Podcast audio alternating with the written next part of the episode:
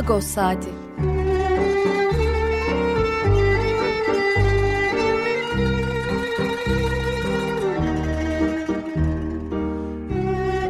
Haftalık Agos gazetesinin penceresinden Türkiye ve dünya gündemi.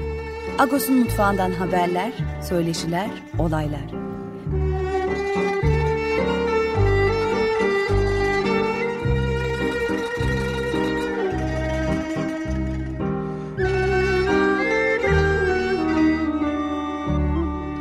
Radyo Agos.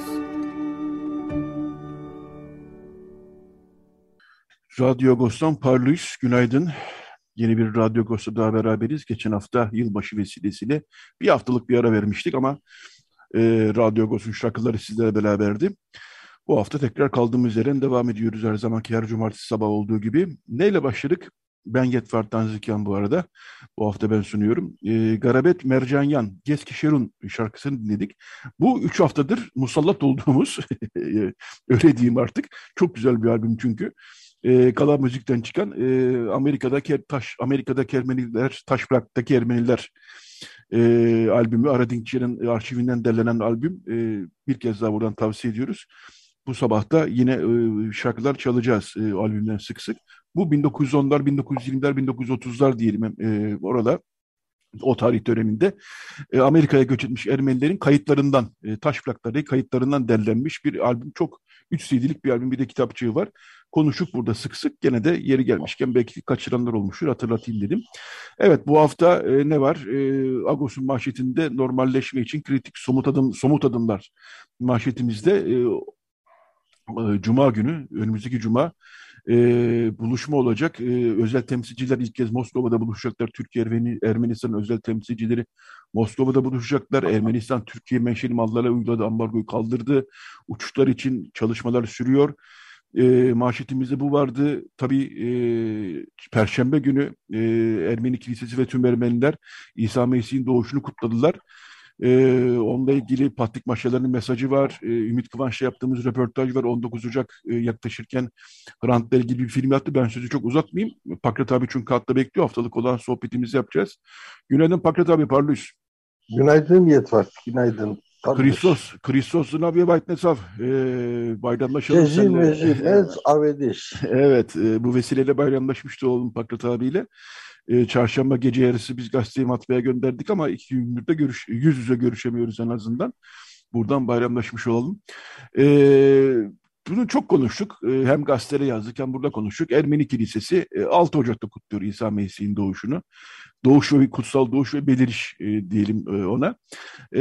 Bu yıl 6 Ocak'ta bir de Patrikhane'de kabul olurdu. Bütün Ermeni toplumunun, işte sivil toplum kurumlarının temsilcileri gelirdi. Patrik onları ağırlardı. Geçen yıl yapılmamıştı pandemi yüzünden. Bu yıl da yapılacak gibiydi. Sonra yapılmadı. Bu yapılmadığı gibi peşine gelecek olan randevulu kabuller de iptal edildi. Pandemi çünkü almış başını gidiyor gerçekten gene. Evet Fakret abi, bu hafta gündem konumuz çok ama gündem konularımıza girmeden Metin Göktepe'yi bir analım. Gazeteci, Evrensel Gazetesi muhabiri Metin Göktepe 26 yıl önce polisler tarafından bugün 8 Ocak'ta öldürülmüştü. Saat 11'de mezarı başında anma yapılacak. Metin Göktepe'yi anmadan geçmek olmaz. Gerçekten bu mesleği yaparken hayatını kaybeden kıymetli isimlerden bir tanesi Metin Göktepe. Yine gerçi son bölümde konuşacağız. Jaklin Çelik'le Oşin Çilingir'i anacağız. 1. yıl dönümü. O da 10 Ocak 2021'de hayatını kaybetmişti. Oşin abi. Oşin abi de bizim Agos'un ilk yazarlarından. Cihan Ateş olarak da bilir eskiler. Demokrat Gazetesi'nde o isimle yazılar yazıyordu. Onu da yaşlılık ve hastalığa bağlı sebeplerle ne yazık ki aslında erken denebilecek bir yaşta 75 yaşında kaybetmiştik.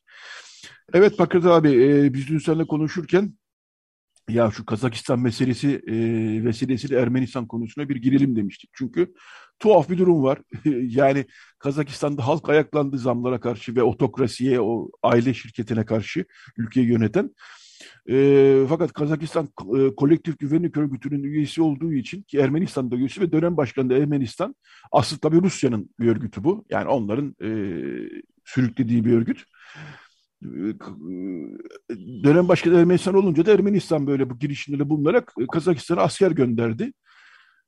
Tuhaf da bir durum oluşu çünkü Kadife Devrimi'nde iktidara gelmiş Paşinyan'dan bahsediyoruz. Kadife Devrimi'ne benzer bir diyebileceğimiz bir hareketlenmeye karşı Ermenistan'ın başını çektiği örgüt asker göndermiş oldu. Ben sözü sana bırakayım Akbarik.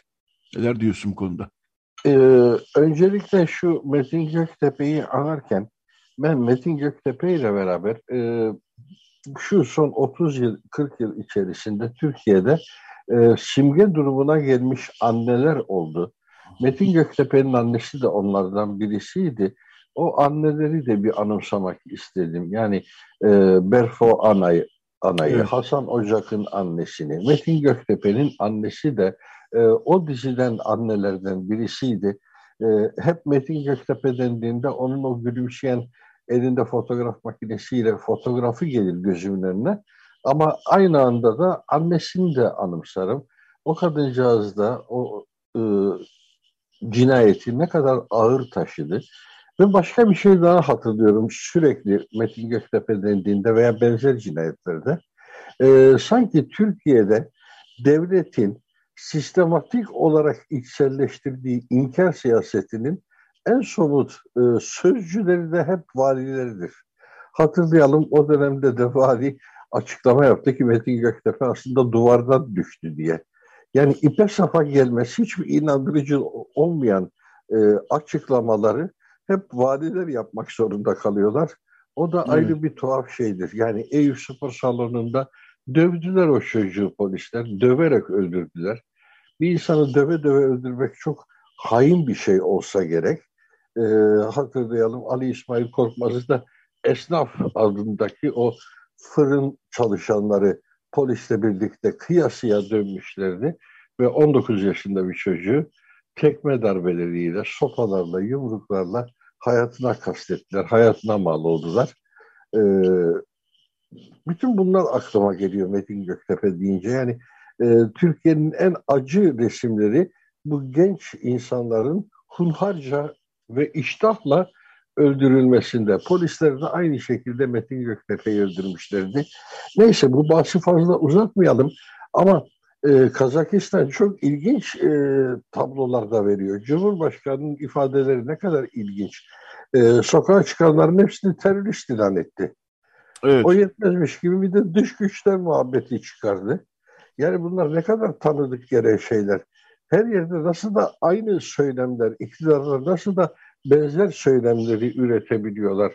Hayretlerle izliyoruz. İbretlik bir tablo var Kazakistan'da hakikaten. Kadife devrimi meselesine gelince, Kadife devrimi ne yazık ki aslında sadece iktidar değişikliği sağlayıp onun dışında da bir adım öteye gidemeyen bir hareket oldu. Yarattığı o büyük umutlara rağmen bir adım öteye gidemedi Kadife devrimi. Hayata geçirilemedi. O oligarkların yargılanması birkaç isimle sınırlı kaldı. En başta vaat edilen şey bir sistem değişikliğiydi ama belli ki neoliberal kapitalizmin serbest piyasa ekonomisi bundan fazla sistem değişikliğine asla izin vermeyecek. Güvenlik Teşkilatı'nın adına herhalde dönem başkanı olsa da karar alma gücü Ermenistan'ın elinde değil, Paşinyan'ın elinde değil. Tabii. İstediği kadar dönem başkanı olsun. Orada bir büyük patron var. Bunu hepimiz biliyoruz. Ve büyük patronun istedikleri oluyor. Büyük patron da her yerde iktidarlarla dil bulabilen bir yeteneğe sahip. Hani o oligarşik diktalar, oligarşik çeteler kendi ülkesinde, kendi sarayın etrafında da çok hakimler. Ve onların uzantıları da uluslararası. Uluslararası dendiğinde o cihetten bakılınca öncelikle eski bütün Sovyet dünyasını kapsayan bir uluslararasılıktan bahsediyoruz. Bir anlamda Kazakistan, Sovyetler Birliği'nin ona bağlı olarak da Rusya'nın arka bahçesi sayılabilir. Çarlık döneminde bir sömürge, Sovyet döneminde 15 bağımsız devletten biri ama Sovyetler çöktükten sonra da arka bahçenin bir unsuru. Kazakistan çok büyük doğal kaynaklara sahip, çok geniş bir yüz ölçümüne sahip, gelenekleri olan bir devlet yapılanması. Ama işte orası da oligarşik yapıların kontrolünde kalmış. Nursultan Nazarbayev benzer ülkelerde sıkça gördüğümüz gibi tek başına bir hanedanlık oluşturmaya kalkmış ve şimdi zaten öfke de daha çok o hanedanlığa ve Nursultan Nazarbayev'e yönelik oluyor. Onun dışındaki figürler de onun kuklaları olarak görülüyor. Bugünkü Cumhurbaşkanı veya hükümet onun kuklaları olarak görülüyor. Halk hareketi tabii ki çok değerli ve bu halk hareketinin böyle şimdi ekranlarda görüyoruz kimi kamu binalarını yakma eylemleri de vandalizm falan değil aslında. O öfkenin kaynağı çünkü o binalar, o yapılar. Kadife Devrimi'nde de Ermenistan'da da hatırlayalım bir sürü kurum aynı şekilde saldırıya uğramıştı. Belki yakılıp yıkılmadı ama o kuşatmaları hatırlıyorum. Kadife Devrimi'nin en büyük tılsımı halkın çok geniş katılımıydı. Yani bütün bir Ermenistan halkı neredeyse sokaklara dökülmüştü. Hiç politize olmamış olan insanlar bile, ben öyle akrabalarımızdan, tanıdıklarımızdan biliyorum. Yaşlı başlı insanlar meydana gidiyorlardı, otobüslere binip artık günlük bir vazife gibi telakki ediyorlardı o isyanı. Hı-hı. Ama bir şey daha var, Yetvart, uzattım farkındayım ama bunu belirtmek istiyorum. Hı-hı. Kadife Devrim günlerinde bugüne bana iz bırakan bir şey, dönemin o oligarşik yapıyı temsil eden Cumhurbaşkanı Serj Sarkisyan'ın istifa ederken söylediği bir söz. Şöyle demişti, Nikol haklıydı, ben yanlış yaptım, o yüzden vazifemi bırakıyorum. Bu eylemler olduğunda bu eylemleri engellemek için yapılacak başka yollar da vardı şüphesiz ama ben o adam değildim. Bu laf çok anlamlıydı.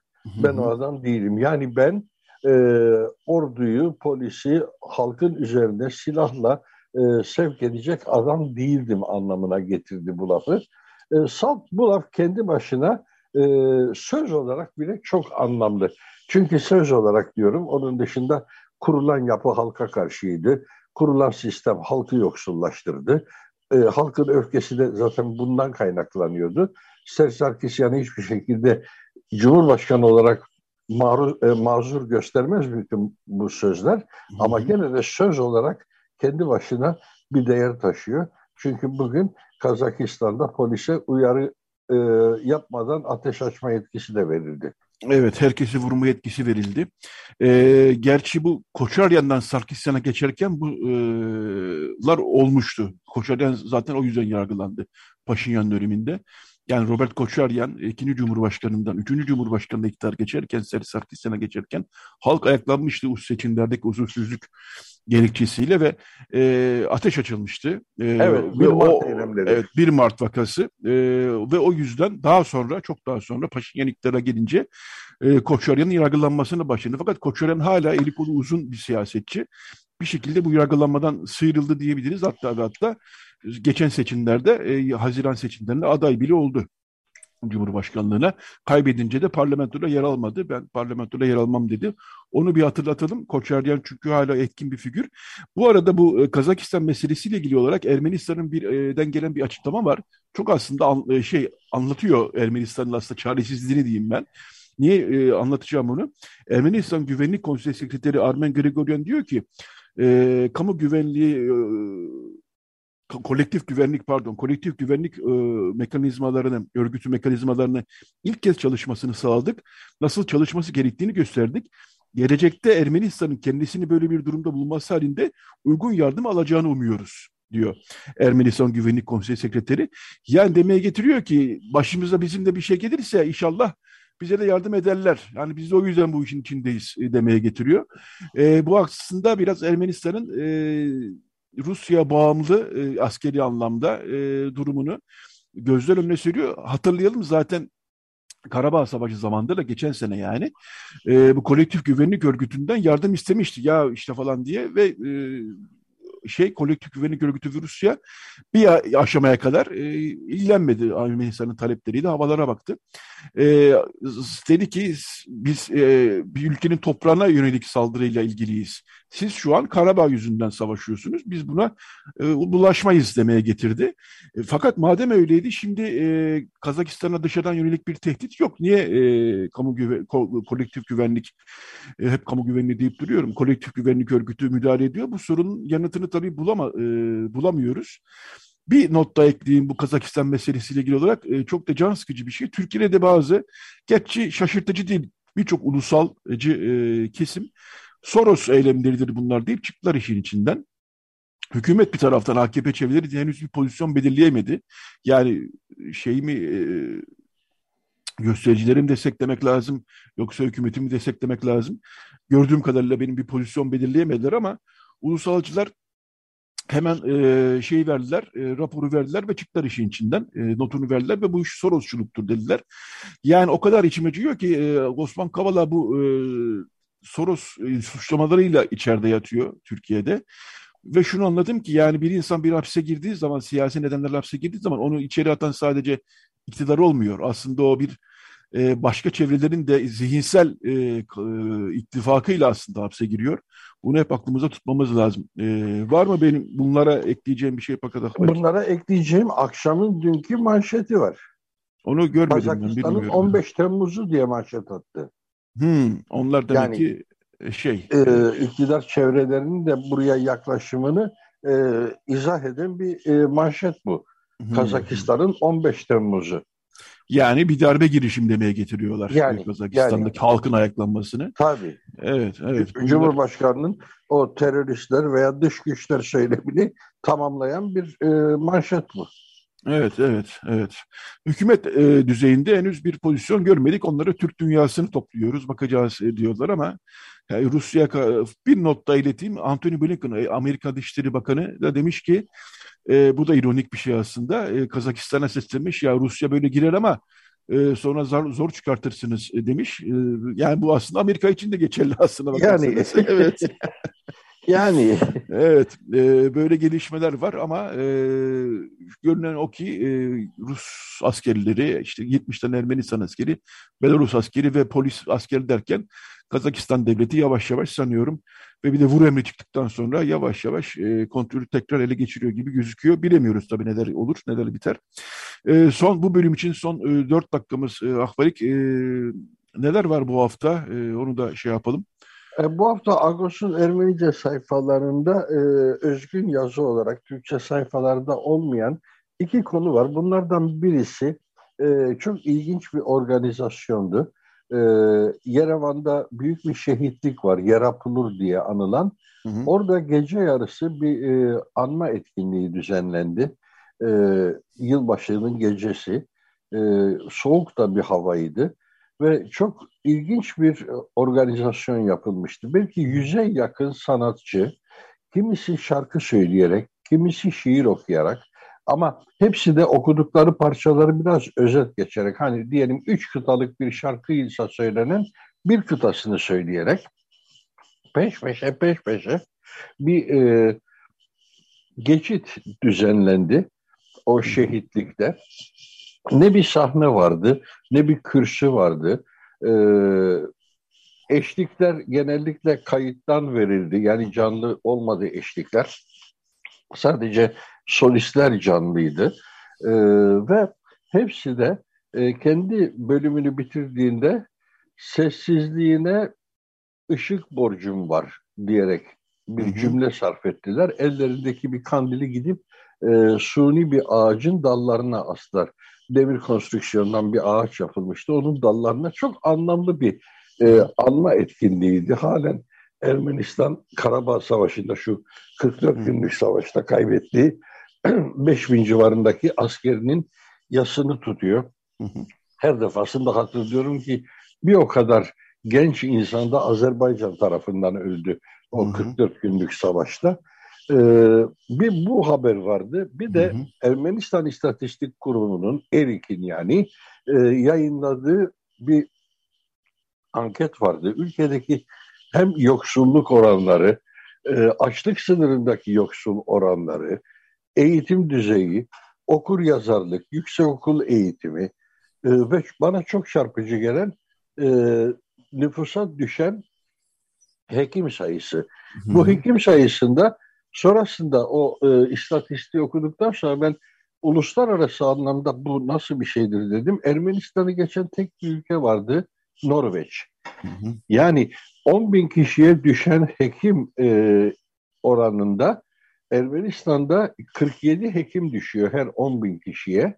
Norveç'te bu sayı 48. Hı-hı. Onun dışında bütün Batı Avrupa ülkeleri, Amerika Birleşik Devletleri, Japonya, hepsi bunun altında. Türkiye'de bu sayı 19, hı-hı, Almanya'da 43 ve böyle bir listeydi.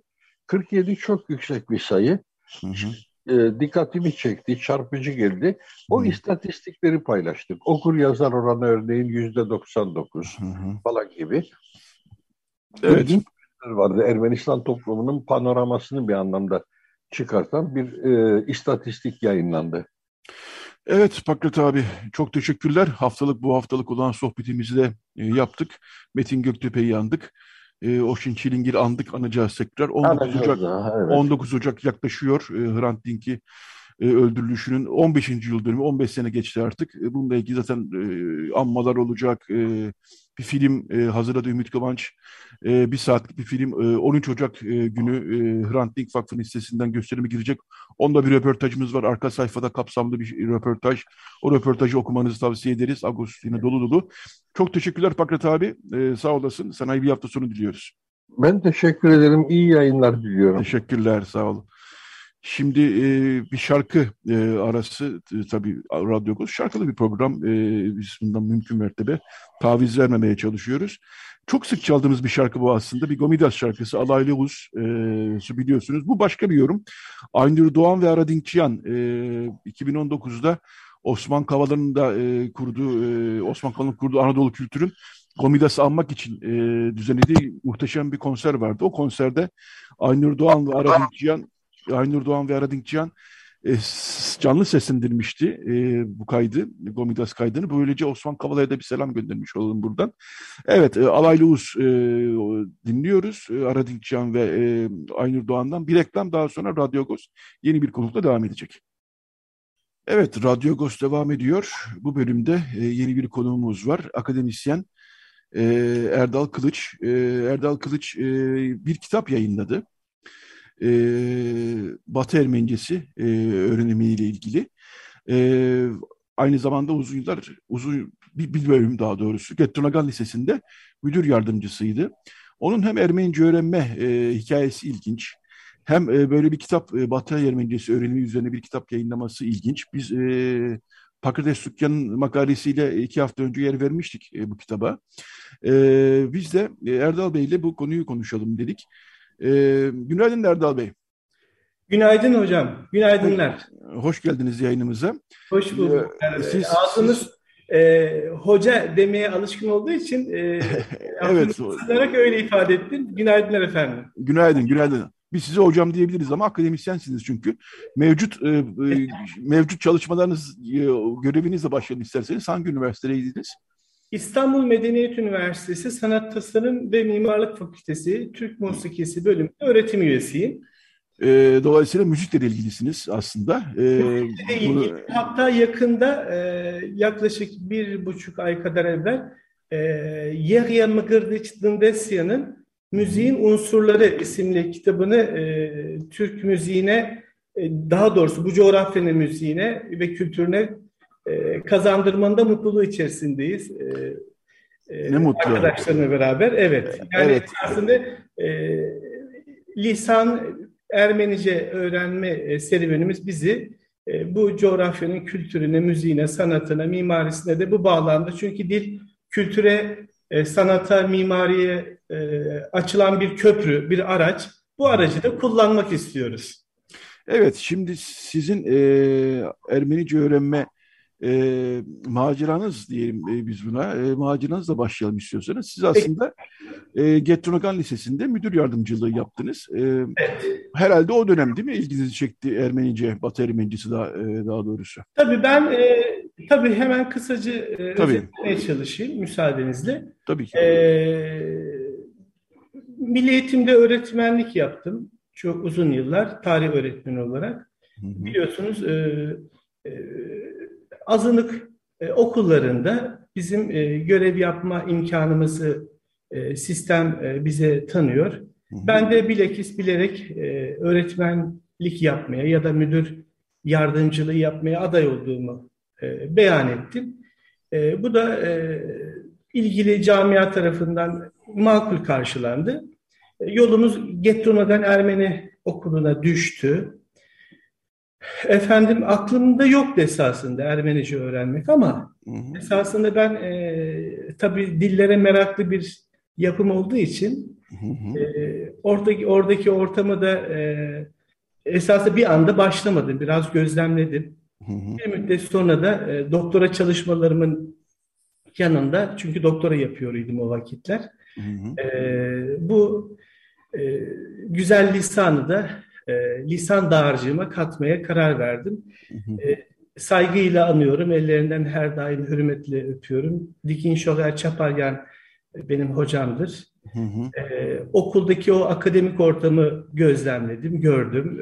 Hocamız etrafında Ermenice çalıştırdığı insanlar var idi. Benim dikkatimi çekti, güzel çekti. Hocanın da çekti ki bana buyur sen de bu halkaya katılabilirsin dedi. Ben de esasında biraz müsaade istedim. Hep bunu ifade etmek istiyorum. Gözlemleme süreci istedim kendisinden. 1 ay, 1,5 ay kadar. İşte o gözlemleme sürecinde esasında şuna karar vermek istedim. Gerçekten çünkü ben hayatımda neye başlamışsam ortalamanın üzerine çıktım. Öyle bir disiplinim var benim. Yani spor olsun, sanat olsun, akademi olsun, öğretmenlik olsun. Yani maksimuma ulaşmak hedefim ama tabii ki o kadar iddialı olamam ama ortalamanın üzerine hep disiplinimi muhafaza ettim.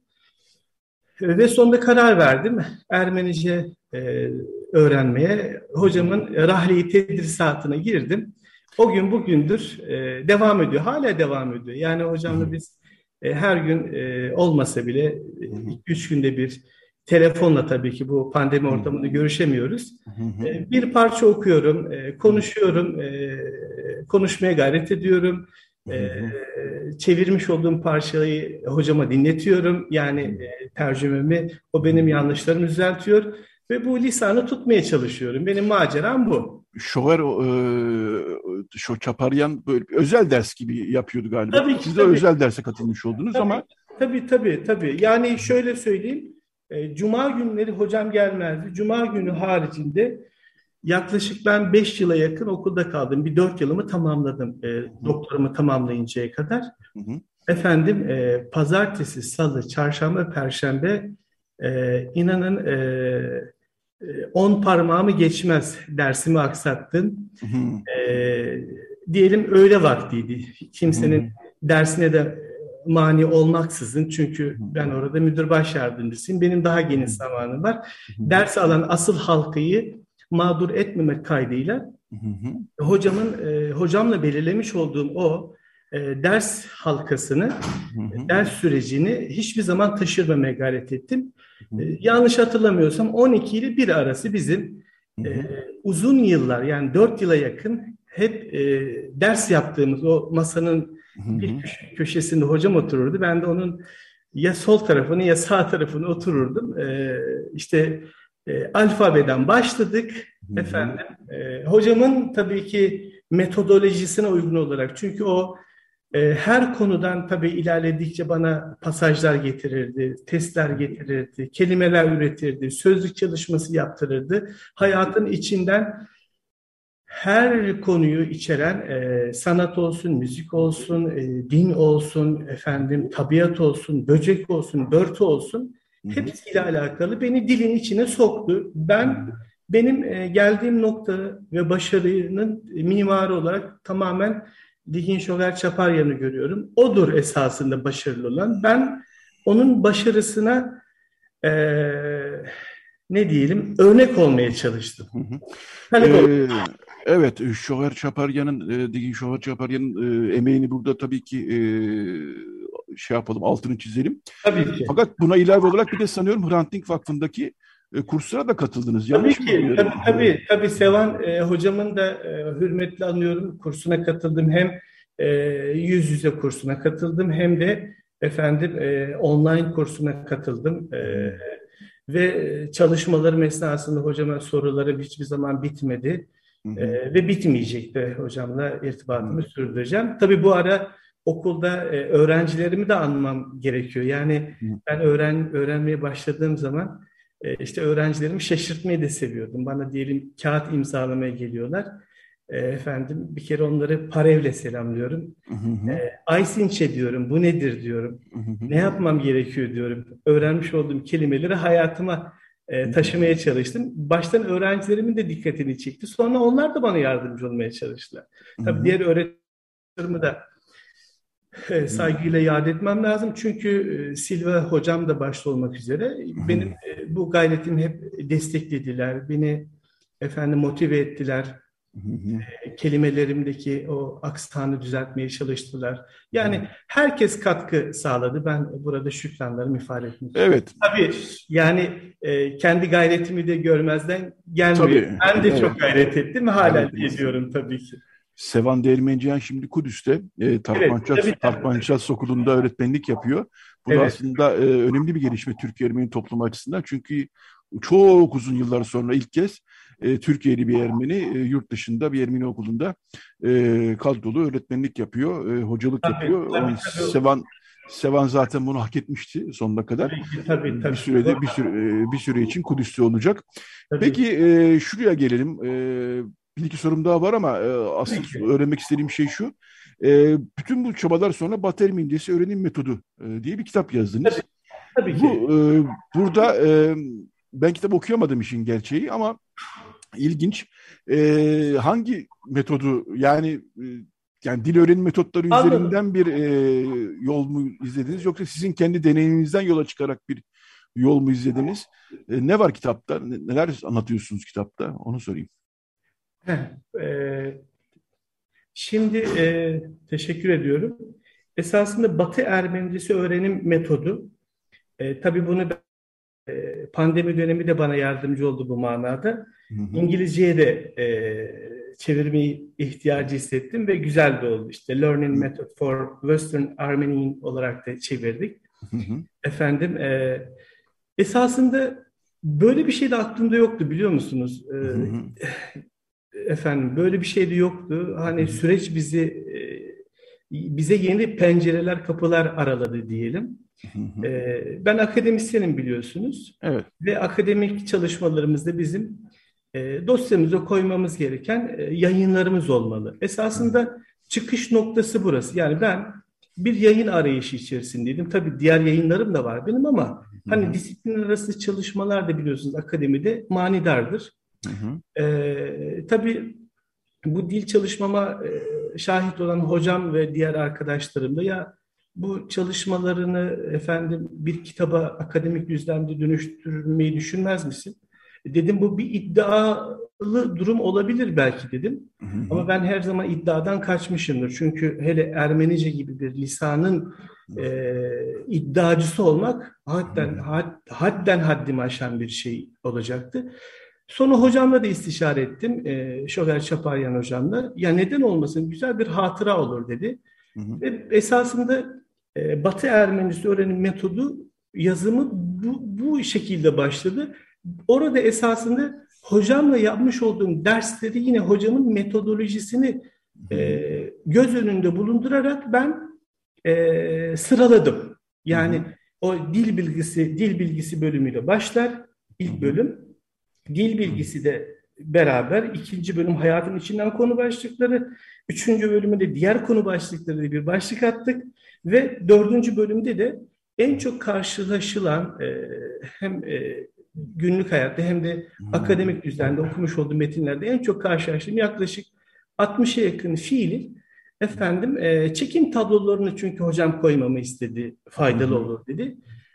Böyle oluştu bu kitap. Yani esasında ben bu kitabı hazırlamakla bir farkındalığa dikkat etmek istedim. Yani iddiasız ama çalışmalarını bir disipline olarak ortaya koyan. Çünkü eğer biz yazarsak, yazdıklarımızı ortaya koyarsak kalıcı olur. Hani söz uçar, yazı kalır, yiğit ölür, namı kalır diye bir söz vardır, bilirsiniz. Evet. Esasında biz biraz nam bırakmak istedik. Hı-hı. Işık yakmak istedik. Bir damla su olmak istedik. Hı-hı. Biliyorsunuz bu lisan, bu coğrafyanın lisanı. Yani insanların ortak kültürü. Yani Hı-hı. ben hep öyle baktım. Bütün lisanlara öyle bakıyorum. Bu kültür mirasını UNESCO'da biliyorsunuz dikkate alıyor. UNESCO dikkate alıyorsa ben bu coğrafyanın insan olarak neden dikkate almayayım dedim, biraz da esprili olsun olay. Böyle çıktı efendim yani. Bir şey soracağım. Yani bu kitap aslında Batı Ermencesi öğretmiyor. Öğrenme metodunu aslında anlatıyor değil mi? Yanlış mı anlıyorum? Tabii ki ve güzel tarafı şu. Tabii kısmet olur bazı geliştirdiğim noktalar oldu tabii ki. Hı hı. Her kelimenin ve esaslı cümleler üzerine ilerliyor hocamın metodu. Hı hı. O cümlelerin latinize olarak okunuşlarını ifade ettim, yazdım yani. Yani daha önceden yazılmış olan Ermenice öğrenim kitabından da tabii ki esinlendim. Hı hı.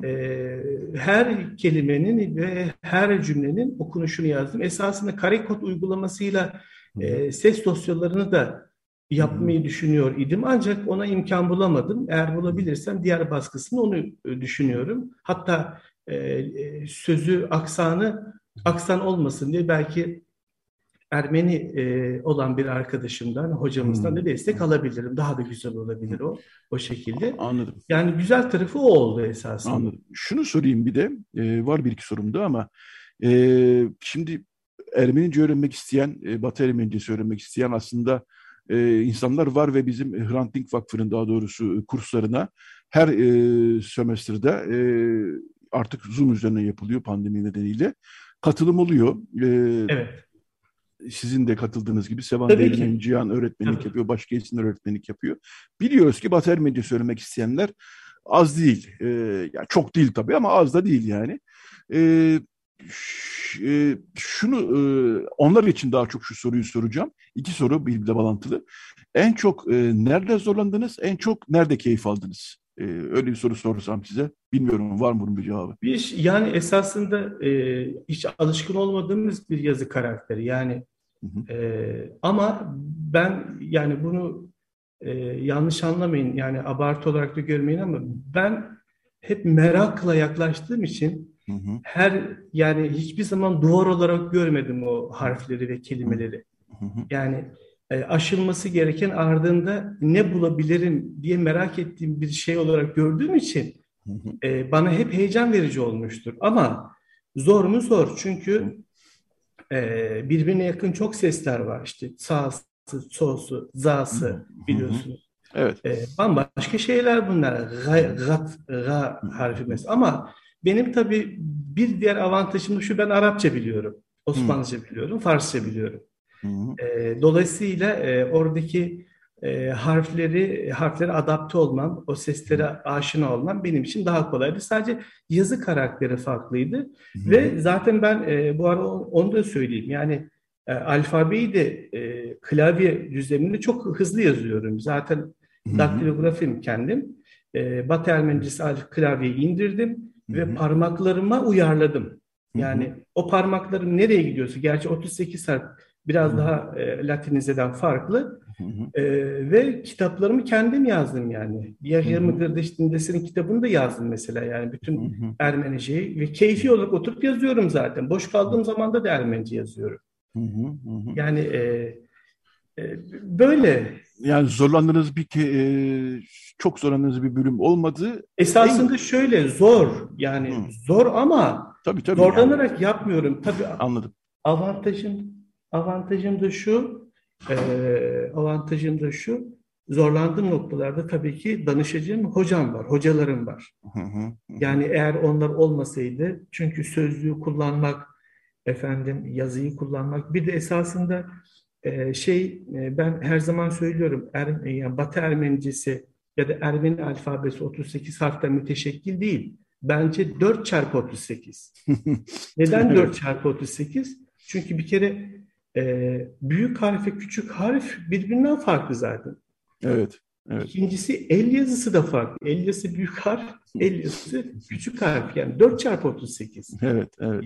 Yanlış söylemiyorum değil mi? Yani? Yok, yok, hayır, hayır. Yani bazı fontlar mesela bazen beni de zorluyor. Yani yani nasıl font dediğimiz, yani yazı karakterleri. Tabii tabii, birbirine çok alışık olmadığım bir font gördüğünüz zaman, yani yurt dışında da başka bir yerde ya da çok eski bir font gördüğünüz zaman, ya bu hangisiydi filan diye böyle bir saniye duraksadığım olmuyor değil ki ben işte Ermenice biliyorum, okuyorum.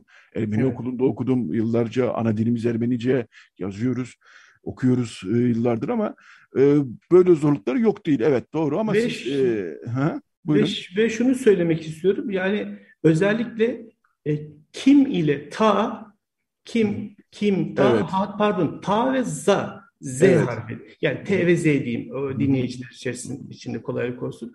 Yani matbaa da o kadar karışıyor ki yani kelimeden çıkartıyorsunuz. Çünkü neredeyse yakın. Ya da Kraper Ermenice zaten bambaşka bir düzlemde. Tabii ben yani hocam hakkını helal etsin. Hemen telefona sarıp hocam böyle bir kelime var, bu za mıdır? Ta mıdır yani? Tabii burada rahmetle dağılmak istiyorum. Yani sözlük hazırladı. Öğretmenler vakfından çıktı. Ben sürekli gidiyorum. Oradaki yayınları alıyorum. Yetvart Kovan'ın sözlüğü. Evet, evet. Yani benim inanın hayal ettiğim bir sözlüktü o. Yani çünkü ben bir Türk olarak ve Ermenice öğrenen bir insan olarak sözlük kullanmada müthiş zorluk çekiyor. Yani zorluk dediğinizde zorluk sözlüklü kelime aramakta. Ya bunu nasıl kolaylaştırabilirim? Düşünüyordum. Rahmetli bunu düşünmüş ve şu an o sözlük benim baş tacım. Bakmadığım kelime kalmamıştır, kullanmadığım neredeyse yani. Evet, Yetvart Kovan'ı anmamız lazım çünkü hem bu sözlük hem de Türkçe deyimler ve Ermenice sözlüğü, tabii. Bunlar çok kıymetli sözlükler. Tabii. Türk alfabesine göre Ermenice sözlük de çok kıymetli bir çalışma. Şöyle, yani Ermenice alfabe farklı olduğu için bazı harfler nerede? Şimdi biz ezbere lak diye bir Türkçe sözlüğü aldığımız zaman harflerin nerede olduğunu bildiğimiz için bakıyoruz ama Ermenice öğrenen birisi için Ermenice sözlüğe bakmak bazen zor olabiliyor. Çünkü o harf neredeydi? Sözün neresinde? Onu alışkanlığı kazanmak çok uzun sürebiliyor gerçekten. Ve inanın o kadar kolaylaştırır. Zaten yani Türkçe mantığa göre dizildiği için hemen kelimeyi buluyorsunuz. Ve hemen karşılığında o kelimenin zaten Ermenice yazılımı da olduğu için yani gramer ve kelime hatası da yapmamış oluyorsunuz. Yani çok güzel hazırlanmış. Yani rahmet olsun. Evet. Yani benim hızlanmama vesile olduğunu söyleyebilirim. Evet. Nayiri'yi kullanıyorum. Nayiri sözlük muhteşem. Evet, Avedikyan'ı kullanıyorum ama Avedikyan'la ilgili yani minik bir eleştiri yapmak istiyorum ve ya o kadar çok ihtiyacımız var ki Avedikyan'ın çok güncellenmesi gerekiyor. İnternet hizmeti, kullanım hizmeti çok muteber değil. Yani sürekli çaptan düşürüyor bizi. O noktada belki güzelleştirilebilir. Bu ara vakit de daraldı, hemen söylemek istiyorum. Evet. Tabii okumalarımız devam ediyor ve okuyorum. İşte Ayıppen'i çevirdim. Ayıppen Kim Ta kitabını bitirmek üzereyim. Çeviriyorum. Tabii çevirdikten sonra hepsini hocama okuyorum. Hocam düzeltiyor. Şoger Çaparyan. Allah ona ömürler versin. Ve tabii bu Batı Ermencesi öğrenim metodu kitabımızı da Şoger hocam 3 defa gözden geçirmiştir. Kontrollerini yapmıştır. Hatalarını mümkün mertebe düzeltmiştir. O açıdan da gönlüm müsterihtir. Onu da ifade etmek istiyorum. Evet, son 2-3 dakikamız artık. Son bir soruyla ben. Yakın çevreniz nasıl karşıladı sizin bu çabanızı ve yani hocanız dışında konuşabilecek insan bulmakta sıkıntı çekiyor musunuz? Öyle sorayım ben size. Çünkü bu konuştukça ilerleyen bir şey ya bir taraftan da. Tabii çok sıkıntı çekiyorum. Yani o sıkıntımı nasıl aşacağım konusunda da işte arkadaşlarımı düzenli olarak arıyorum.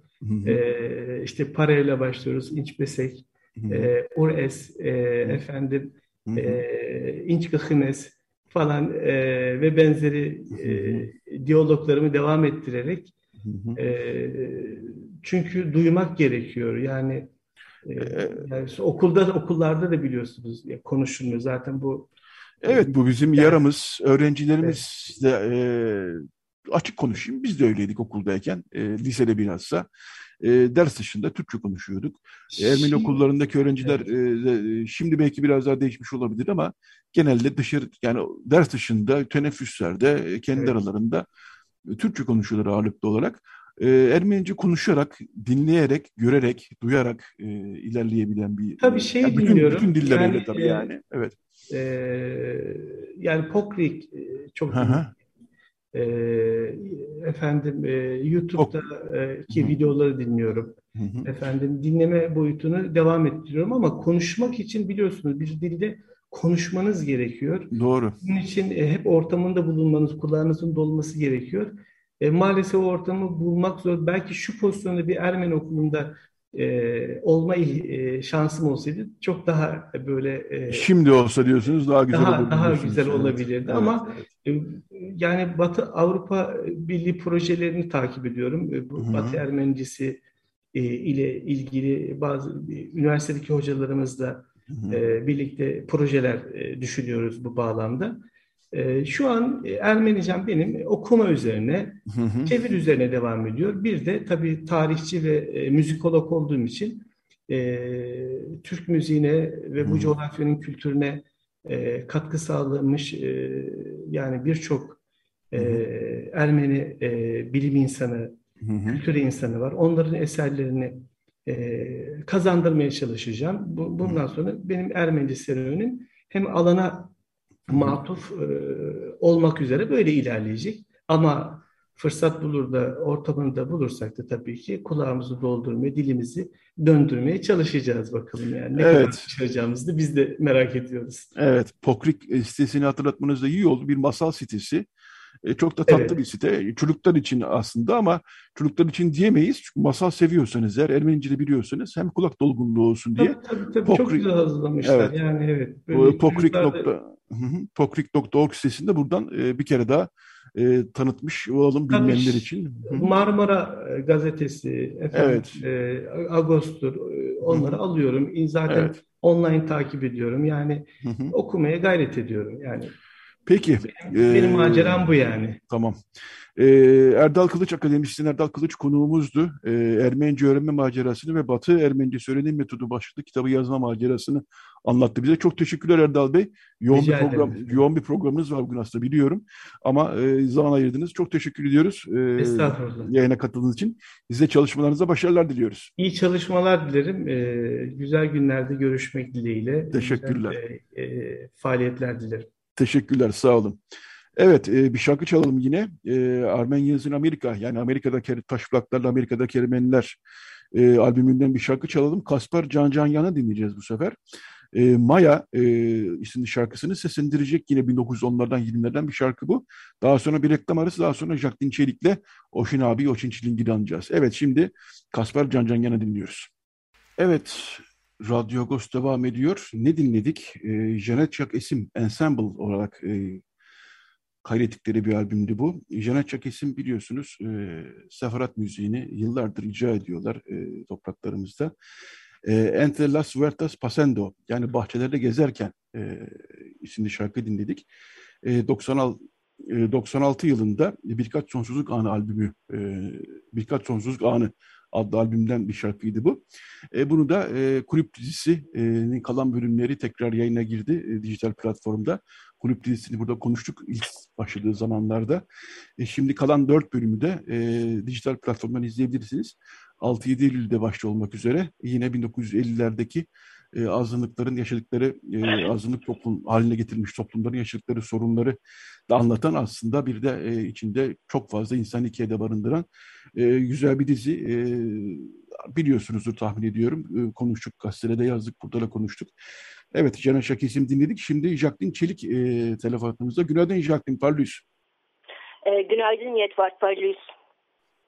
Hoş geldin yayınımıza. Seninle Oşin abiyi konuşmak istiyoruz. Oşin Çilingir'i konuşmak istiyoruz. Sen çünkü onunla yakındın. Tam bir yıl önce, daha doğrusu 10 Ocak'ta 2021'de Oşin Çilingir'i kaybettik. Oşin abi Agos'un ilk yazarlarından, Hrant Dink'in yakın dostu ama sadece bunlara tarif edemeyiz Oşin Çilingir'i. 80 öncesinde demokrasi mücadelesine, özgürlük mücadelesine, sosyalizm mücadelesine de katkı vermiş. Demokrat Gazetesi'nde Cihan Ateş ismiyle yazılar yazmış. Sendikal örgütlenme anlamında çabalar, çalışmalar yürütmüş. Birisi Oşin Çilingir. Oşin Çilingir'i 10 Ocak Pazartesi günü saat 14'te mezarı başında anacağız. Yani Feriköy Pangalta'daki Latin Katolik mezarlığındaki kabri başında anacağız. Onu buradan bir hatırlatalım. Gazetede yazdık gerçi ama bilmeyenler olabilir hala. Jacqueline ölümünden bir yıl önce aşağı yukarı özel bir sayı yapmıştık. Onun doğum günü için. Orada da çok güzel bir yazı yazmıştın. Ne yazık ki bir süre sonra Oşin abiyi kaybettik.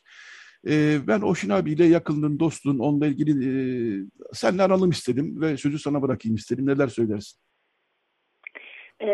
Çok teşekkür ederim. Biz Oşin abiyle 90'ların ortalarında tanışmıştık. Daha sonra 2000 yılında ilk kitabın Kum Saatinde Kum Kapı yayınlandığında ben Agos'ta çalışıyordum. Yaklaşık bir yıl kadar çalıştım orada. O da köşe yazıyordu Agos'ta ve çok büyük bir sürprizle karşılaştım. Kitapla ilgili çok güzel bir yazı yazmıştı. Daha sonra şeyimiz hiç kopmadı. İlişkimiz hiç kopmadı kendisiyle. Çünkü şeydi. Çok dikkatli biriydi. Gençlere çok özen gösterirdi. Bir kere çok donanımlı bir aydındı ve çok mütevazıydı Oşin abi. O anlamda 96-2000 yılından sonra hemen hemen bütün yazdıklarımı kendisine okuttum ve dahil Ayla'ya, eşi. Çok incelikliydi. Satır aralarına girerdi. Ara sokaklara girerdi metinde. Bütün boşlukları bulurdu. Ve çok yaratıcıydı o anlamda. Çok ufuk açıcıydı Oşin abi. Yani onunla ilgili söyleyecek çok şey var. Ben hani nasıl anlatılır bilmiyorum. Zaman da çok çabuk geçiyor. Tam bir yıl geçti üzerinden. Şeyim de biraz rahatsızım da sesimden anlayacağınız üzere bir korona atlattım. Geçmiş olsun. Geçmiş olsun. Evet. Çok teşekkür ederim. Yani hani Oşin abi böyle hani bir 10 dakikaya sığdırılacak bir insan değil. Onu söyleyeyim önce. Bilmiyorum hani zaman da çok çabuk geçiyor. Tam bir yıl olmuş. Hani bu pandemi dönemi bir taraftan evlere kapalıyız ama bir taraftan da hani kayıtlarımız var. Üzerinden zaman gibi akıyor, su gibi akıp geçiyor. Ama dediğim gibi Yalçın abi sadece bir Ermeni kimliğiyle de düşünmemek gerekir. Yani onun aydın kimliği, onun entelektüel yapısı kimlikler üstüydü. Ama yani Ermeni kimliğine indirdiğimizde de şunu düşünmek gerekir. Gerçekten çok nadide bir parçayı kaybettik biz. Oşin abinin yeri doldurulmaz o anlamda. Evet, Oşin abi bizim gazetemizin de aslında en dikkatli eleştirmenlerinden, yani bize Ağustos'ta köşe yazmayı bıraktıktan sonra da sağlık sorunları da biraz baş göstermeye başlamıştı son yıllarda. Ama her hafta okur ve bir hata, bir fikirsel anlamda bir söyleyeceği şeyleri mutlaka her görüşümüzde bize söyler. Şu şöyle, bu böyle, bu iyi, bu böyle tam olmamış gibi. Dolayısıyla Oşin abiyi beğendirmek, Oşin abiye beğendirmek gibi bir de meselemiz vardı bizim gazeteyi ki bu çok severek yaptığımız bir şeydi. Dolayısıyla aslında senin de... Dedektif gibi çalışırdı. Yani mütevazılığını o yüzden vurguluyorum. Yani bu kadar bilgi ve donanıma sahip olup bu kadar yani tırnak içinde şöhreti elinin kenarıyla bir kenarda bırakan nadide şahsiyetlerden biriydi Oşin abi. Hep böyle geriden verir, ince ince çalışır. Böyle herkesin yine tırnak içerisinde aklının ermeyeceği noktalara işaret eder.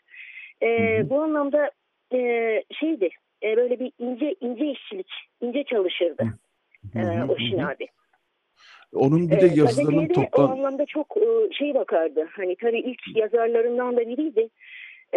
Oşin abi şey olarak bakardı, kendi çocuğu olarak bakardı. Keza Aras Yayıncılık'tan çıkan birçok kitaba baktığı gibi. Hı hı. Onun yazılarının toplandığı içimizdeki Kara Delik kitabını da Aras Yayınlar'dan çıkan. Buradan hatırlatmış olalım. Yani Oşin abinin yazılarını okumak, düşünce dünyasını dahil olmak isteyenler için de bulunmaz bir kaynak. İçimizdeki Kara Delik kitabı Aras Yayınlar'dan çıkan. Onu da buradan hatırlatmış olalım. Evet, ve hatırlatmış şunu söyleyeyim. O da çok kıymetli bir kitap. Deneme yazılarının bulunduğu bir kitap. Belli tarihlerde, şu anda tam tarihlerini hatırlamıyorum ama yazılmış yazılarından oluşan bir kitap İçimizdeki Kara Delik şeyden çıktı, Aras Yayıncılık'tan çıktı. Evet, dediğin gibi bunu da hatırlatmış olalım. Evet, yani sadece Ermeni meselesi, demokrasi meselesi, özgürlük meselesi değil, yani felsefeye de dahil olan, dünya yani bizim hayatımızı kuşatan her konuya, birçok konuya daha doğrusu derinlemesine dahil olan çok kıymetli yazılar bunlar. Ben şeyi de sormak istiyorum sana. Sizin bir de hemşeriliğiniz var değil mi? Yani Diyarbakırlıydı Oşin Çilingir. Evet. Sizin de bir topraklar açısından bir hemşeriliğiniz var. Konuşur muydunuz Diyarbakır'ı? Eski zamanlarını, yeni zamanlarını, orada neler konuşurdunuz?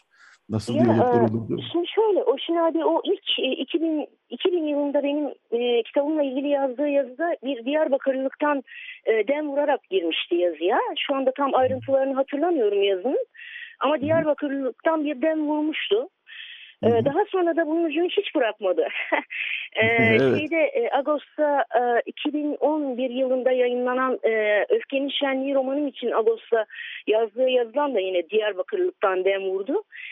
Onun şöyle bir özelliği var. Aramızdaki bunu yazdığım yazıda da belirtmiştim. İnce bir ip bizi birbirimize bağlayan, takdir edersin ki yani Türkiye'de yerellik başka bir şeydir. Yani değil mi Yetvart? Hani geçen hafta hastanedeydim. Hemşireden doktora kadar, hasta bakıcıya kadar ilk sordukları sorun nerelisin? Herkes birbirine nerelisin diye soruyor. Aldığı cevaba göre de hareket ediyor. Hani yakın komşuluk aramaya çalışıyor, bulmaya çalışıyor.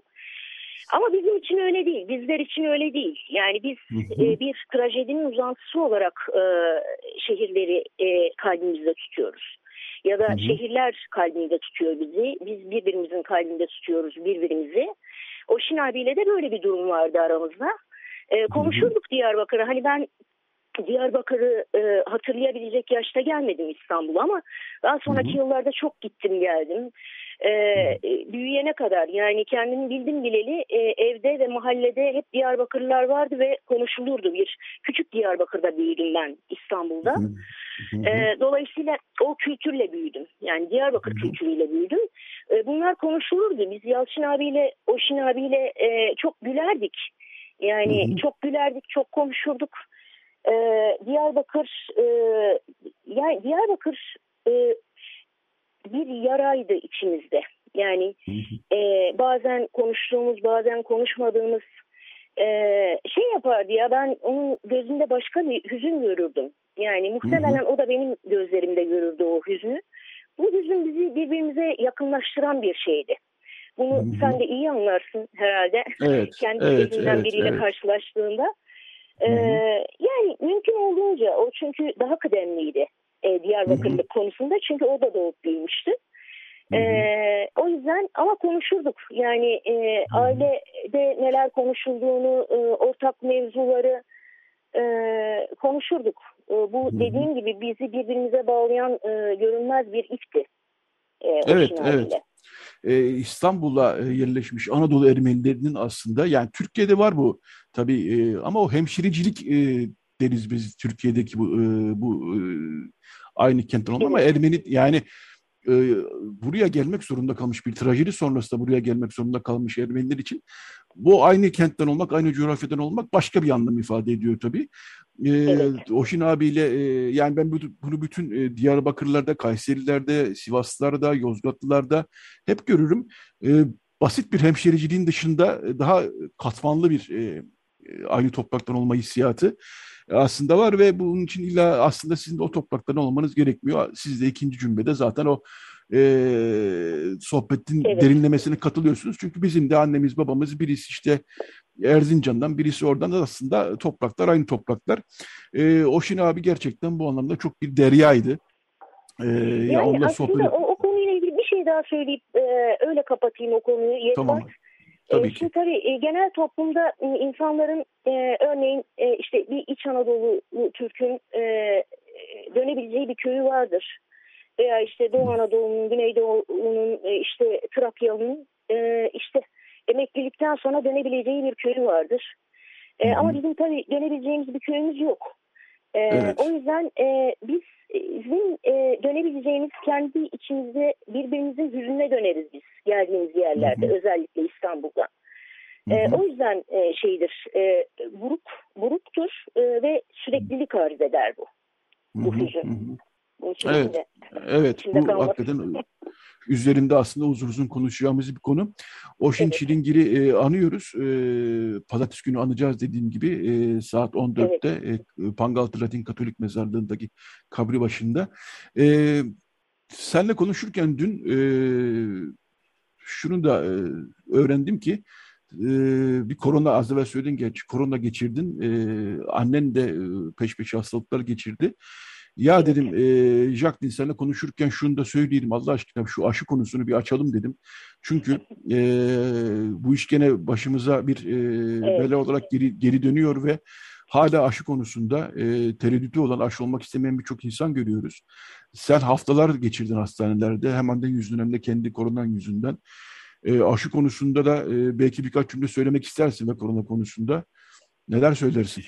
Ya tabii aşı bir problem. Yani aşı olmak gerekiyor ama onun öncesini besleyen çok farklı şeyler de var. Hastanelerde şunları gördüm. İnsanlar odalara ziyaretçi alıyorlar. Yani ölümcül hastaların yattığı odalara ziyaretçi alıyorlar. Yani bunun önüne geçemiyorsunuz. Sağlıkçılar da geçemiyorlar maalesef. Şimdi hastanede olunca daha yakından görüyorsunuz. Hani o işte tabii izole bir bölgedesiniz, izole bir odadasınız. Kimseyi göremiyorsunuz ama sağlıkçıların, hemşirelerin, hasta bakıcıların, doktorların hareketliliğinden bir şeyler olduğunu anlıyorsunuz. O koridora kurtarılmış hava sahası deniyor.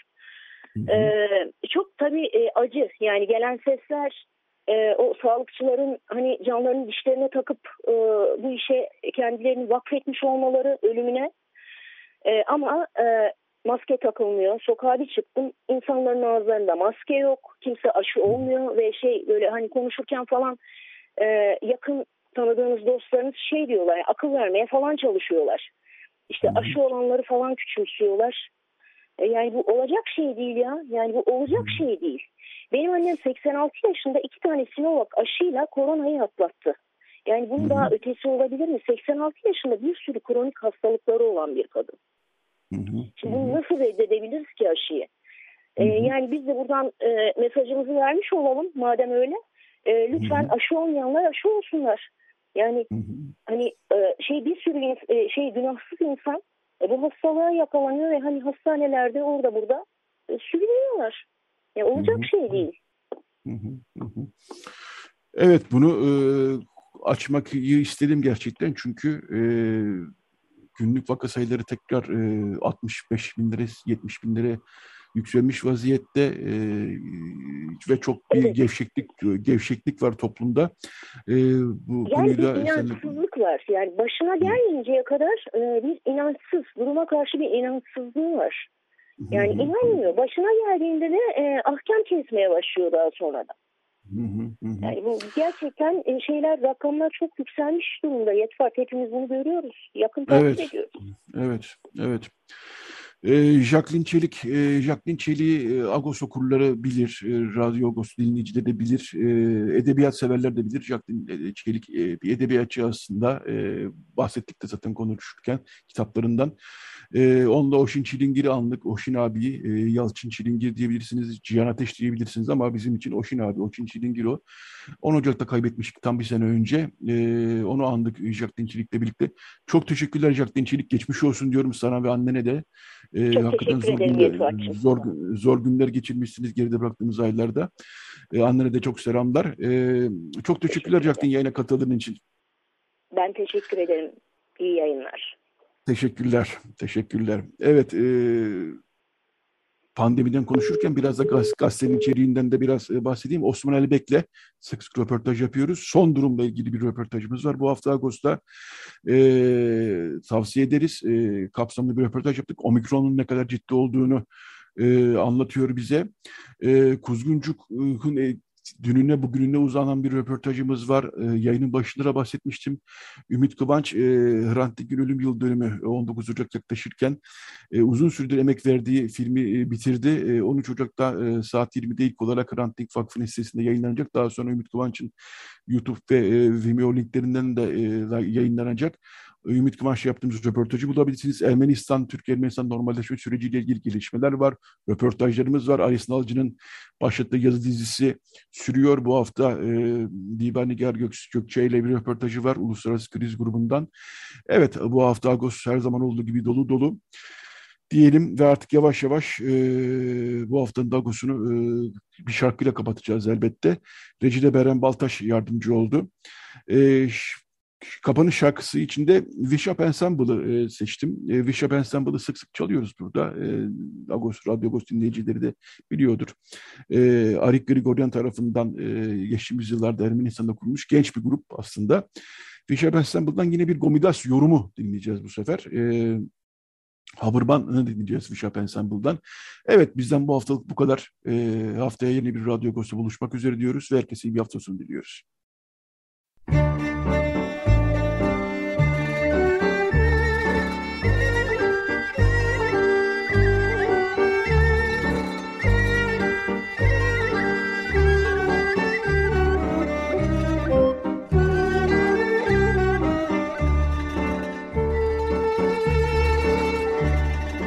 Agos Saati.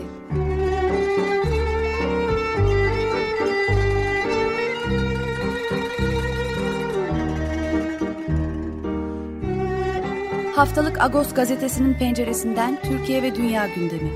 Agos'un mutfağından haberler, söyleşiler, olaylar.